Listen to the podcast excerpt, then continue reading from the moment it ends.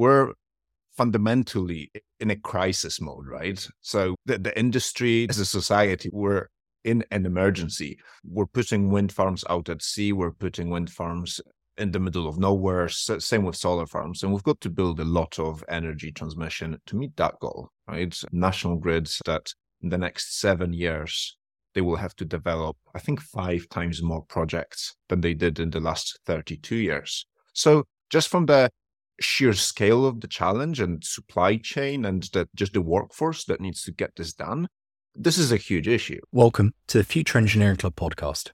My name's Jack Lomas, and join me as I speak to some of the brightest minds in the built environment, hearing firsthand their experience building the future of our planet. For this episode, I'm super excited to be joined by Greg Marecki, CEO at Continuum Industries, an artificial intelligence startup automating the design of linear infrastructure. We talk about the criticality of automation within engineering design, the mind boggling scale and practical complexities of the energy transition, the relationship between traditional industry versus disruptors, and lots more. Greg and the team at Continuum are, I think, one of the best examples of disrupting and evolving the quote unquote way it's always been done.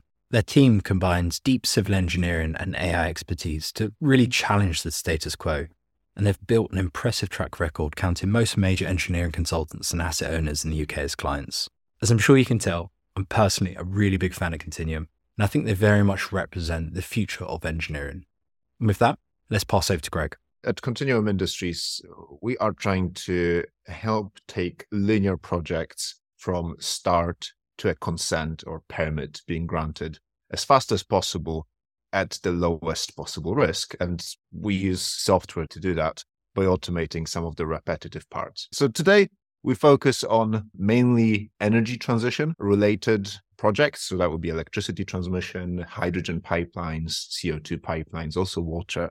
But our journey really didn't start at that point. Our journey as a company started with the moonshot concept of a hyperloop, where people will be traveling in vacuum tubes at high speeds and whatnot. Now, that's a concept that's way out there, but we had a student team at the University of Edinburgh that was building Hyperloop prototype vehicles and testing them. We built the, the, UK's first Hyperloop prototype. But we we were excited about the technology, but we saw that to actually make it happen, it would take a very long time. And before even construction even started, it would be years and years. And we asked, what can we do to speed this up? Because we want Hyperloop to happen. As a company, pretty quickly we, we realized that there's no market for this, that no one's actually building Hyperloops. But there was that huge need in the existing types of infrastructure, especially around energy transition, right? There's no energy transition without transmission. And that's what we're focusing on right now. So I think it's an interesting example of starting with a moonshot, realizing, finding some sort of an interesting idea or, or an insight of some sort, and then bringing it, I suppose, back down to earth. So what is it about the energy transmission sector that makes it so suitable for your technology?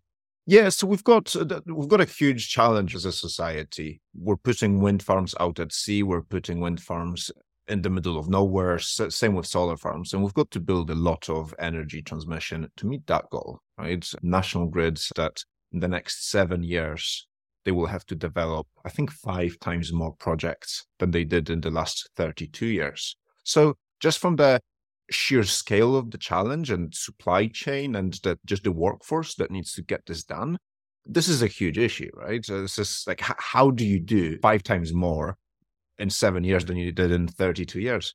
So that that's a huge challenge. So obviously the, the first issue here is just scaling up the capacity of the team. There's a second issue, which is when planning linear infrastructure, so things like overhead transmission lines, underground cables, subsea cables, submarine cables. There's a challenge because effectively, when you try to connect two points that are located 100 kilometers away, or even 10 or 20 kilometers away, there's a lot of considerations that need to be taken into account, be it on the engineering stand, from the engineering standpoint, things like crossings of roads, rivers, railways, but also environmental impact and, and social impact, visibility. And that's at the moment tackled by a number of teams, right? Environmental teams, landscaping, engineering. And they are somewhat separate. So, what we've done at Continuum with our technology optioneer is we brought all of those disciplines together in one place with the idea of making that sort of iterative loop faster and tighter so that the repetitive parts of the process are automated and that team can move forward faster. What does that actually look like in reality? What is the technology or what is the, the clever bits? Yeah, so it starts with the typical geospatial data that the team would expect to see on a project, right? So it starts with of existing buildings, be it residential, commercial, protected areas, environmentally, historically, archaeologically, existing infrastructure. So all of that data needs to be pulled in. We don't have what we call design rules. Those are effectively parameterized ways of expressing how to cross that road, right? How to cross a railway. Do I use an overhead line crossing or do I put it underground using a horizontal directional drill or using a micro tunnel? And each of those obviously has different impacts, different costs, different schedules, programs attached to it. And the same applies to visibility impacts, impacts in terms of uh, digging up peatland along the way, releasing carbon into the atmosphere. So there's geospatial data, which is then tied to those rules that can be configured with parameters by, by the project teams for each situation. And then there's an algorithm that takes the geospatial data, takes the rules, and generates hundreds of thousands of potential route options, alignment options. And based on this, starts to understand what the feasible and co- what the corridors look like between location A and B. And that the, the project team can then work with to assess the alternatives, discuss and iterate on them. So, what does this allow us to achieve? The iteration loop is much tighter and much faster. So, the impacts that we're seeing on the projects that this technology is being used is that our customers are able to take their project forward at a much faster pace without compromising the quality of it. And in terms of real impacts, we're seeing people do a year's worth of work in six to eight weeks uh, while having much more information and more, much more data to actually present how they make the decisions to be local stakeholders, landowners, environmental agencies. But there's also an interesting element to it, which is because the process of coming up with options and changing those options is faster, there's also less lock-in so that when they actually when the project team actually goes to consultation it's actually much easier for them to make changes and respond to the feedback that they get as opposed to just being locked in to whatever was decided two stages back so how are you received by industry and where do you see most of your work come from yeah so that's a that's a really interesting situation that we're in because we're fundamentally in a crisis mode, right? So the, the industry as a society, we're in an emergency. So the, the volume of work that's going through the door right now that the industry has to deal with is just going through the roof. Five times more in the next seven years than in the last 32. Now, the industry, unless something changes, simply won't be able to cope with this. So without how would we suddenly deal with that much more work without increased like without scaling up five times in a matter of months? That's just not going to happen. So you've got to get creative and clever about how you approach things. So what we actually do enable is the teams shifting from, I mean, copy pasting things between spreadsheets or having effectively a screen open with say Google Maps or ArcGIS on one side of the screen and a spreadsheet on the other and going left, right, left, right, and just recording evidence. So we're automating the repetitive parts so that that team can go out on site and actually check what's out there, can get out and speak to the local stakeholders or iterate on the assumptions. So in, ter- in, in terms of, I think, how we're seeing the adoption with the industry, we found a pretty good fit in terms of the business model where we would work and, and license the software directly to the utility, to the developer, to the asset owner. And then they would effectively own the project throughout different stages and they would invite different consultants because there will be different specialist consultants. There, will be, say, engineering, environmental, landscape, all of those different people can come together in, in one place when it comes to that planning stage. Um, and that I think that's where we found the best fit. When it comes to engineering or environmental consultants, I mean, I, th- I think the industry is, is shifting to more a fixed rate type contracts. But fundamentally, it is it is a services model, right? So I think even though people might want to change how they do things on the ground, there are inherent challenges that they're going to see just with how the business is structured. See, that's a really interesting model that actually the asset owners or the, the developers are procuring Continuum Industries and owning the license, sharing it with the suppliers mm. that on board. With artificial intelligence and the power of computing ever increasing, do you see a time where actually the asset owner or the developer could do the design work themselves using the power of Continuum Industries without relying on external consultants? That's a really interesting point. I think I think there are already some developers that do that, right? Even without us being on board. And it's more than whether it's possible or not. I think it's more of a commercial or strategic decision whether they want to keep that in house or not. I don't think that our technology will completely replace the engineer or the planner. That's that's not what we're trying to do. I, I don't think those technologies are, at the moment at least, reliable enough to make such large decisions. They're here to provide context, to crunch the numbers, but not to make the final decision, right? They, they will provide four options, five options, a hundred options, justify how they stack up, how they compare. But then there's quite high level of probability that this is not the full picture, right? There's more that actually has to be added. So I think whether a developer owns the full design and engineering in house or environmental or not, I, I think I don't think our technology might change just as much, but it's more of a commercial decision or strategic decision whether the developer wants to keep more in house or not. So we might enable those that do want to do that.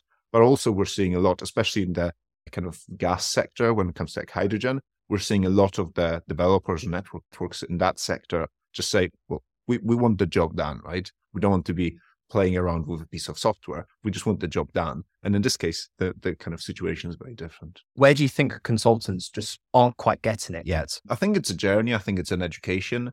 Where do they not get it? I, th- I think there is a confusion as soon as someone hears algorithms and AI and whatnot. They will say, oh, this isn't able to make good decisions. We can't trust it, right? Those are two important things. It's not going to capture absolutely everything. And that's not what we're trying to do, right? At least as continuum. Maybe some people are trying to build algorithms that do absolutely everything. You know, fine, building a digital god of infrastructure. maybe we can, maybe it's possible to get to something like that in a number of years. But today we've got a problem at hand that needs to be dealt with. So I think it's the the perception that as soon as you start talking about technology, you talk about completely replacing as opposed to augmenting. I think that's and that's a spectrum. And I think some people will be on the more conservative on the uh, end of the spectrum where they will say, well, that's not going to work for my use case without even trying and giving it a go. We've seen a lot of people who initially would say, mm, yeah, I can't see that working. I can't trust this.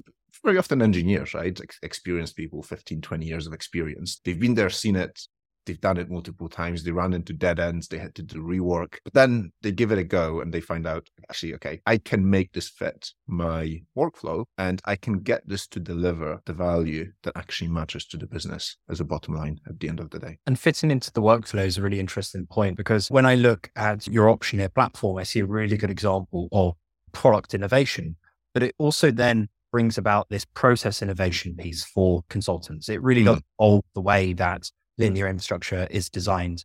What type of support do you provide by way of implementation? Because I imagine it also requires quite a big organizational change mm. piece to accelerate the adoption of new capabilities like this. Yeah, there's a fair bit of change management involved in all of this. We do provide a services wrap around around the software. It's fairly light in terms of what we actually need to put into this because we're trying to, as we move, productize as much as possible and as a result make the process as fast as possible and as easy as possible. But that comes down to building for example a data pipe to source all of the gis data sets for a local area right? So when you look at the uk you would uh, expect to see data sets from say ordnance survey defra NatureScot in scotland. Consultants very often do that manually for each project. We used to do that manually but now we built a data pipeline that just pulls it automatically from the sources each time a project starts and that data pipeline can then also check whether anything changed in that data set automatically.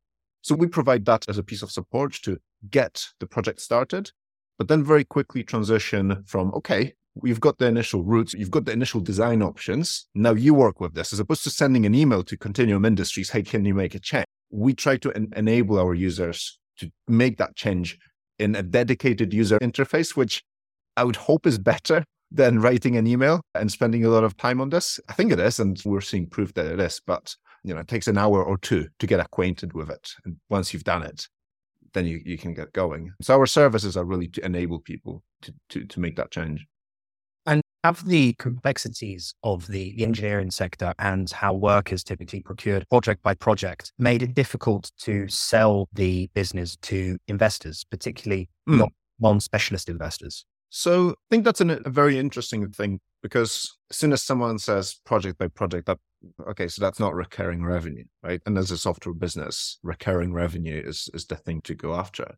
But actually, period and time, and I think that's why solutions like us actually make sense now, and why Continuum is possible now, both technically and commercially, is just the, the sheer volume of work that has to be carried out globally. When like I think there was a, a report from Bloomberg that came out recently that we need like 50 or 80 million kilometers of new grids by 2050 to really get the transition done, the energy transition done. And that's not something we had before, right? So the number, the large number of projects that each of our customers will have, each of our customers will start say 10, 20, 50 projects each year. That provides that recurring or repeatable revenue. And then the second piece is that actually our software can be used on each project for a certain period of time, not just for a month or two months, right? There is that recurring element from each project as well, where we generate value to that project. When you actually start looking at the numbers underneath and the traction that we've had, then it becomes quite clear how we're able to scale the revenues we scaled our sales and revenues in the last year three and a half times faster than we scaled our team overall, right? So we, we grew our revenues in the past 12 months seven over seven times over the previous 12 months. And the team didn't have to match that, right? So fundamentally, it's not a services thing because we're able to disjoint the, the two things. And the same customers are just coming back for more. And we've got that retention over time. And where do you see the future of your business? I think there is a need for a platform, almost like an operating system for planning, for development of linear infrastructure. And that's what we're trying to become, right? We're trying to become that operating system for development of transmission infrastructure, taking those projects from start to a consent or a permit as fast as possible at the lowest possible risk, right? So that, that means generating lines on maps, but it also means environmental impact assessment. It also means public engagement. It also means better engagement between consultants in different disciplines. So effectively taking people from emails, Word documents, spreadsheets, Google Maps, Google Earth into one place where they can actually collaborate and be enabled by the modern advancements in AI and uh, algorithms. Greg, thanks so much for your time. I really appreciate it. You've been listening to the Future Engineering Club podcast. Thanks so much for joining me. I really hope you found it interesting. If I may ask a favour, if you've enjoyed this episode, please consider giving it a share on LinkedIn and a follow on Spotify, as it would really help promote our conversation to others who might find it helpful. And with that, I'll leave you to it. Stay tuned for next week's episode, where we'll be hearing from one of Europe's leading prop tech VCs. Thanks and goodbye.